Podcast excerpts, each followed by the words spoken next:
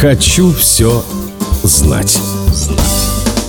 В 1950 году среди участников Конгресса Всемирного Совета Мира в Шеффилде был и Пабло Пикассо. В перерыве какой-то шеффилдский мальчик подошел к художнику и попросил его нарисовать голубя, так как не верил, что перед ним Пикассо. Художник быстро и небрежно нарисовал ему голубку. Мальчик выбросил плохой рисунок, уверенный, что его разыгрывают. Пикассо сильно удивился. По счастью, выброшенный рисунок быстро подобрал персонал зала. Сегодня набросок хранится в галерее тысячелетия в Шеффилде и оценивается в миллионы фунтов стерлингов, которые мальчик выбросил просто так.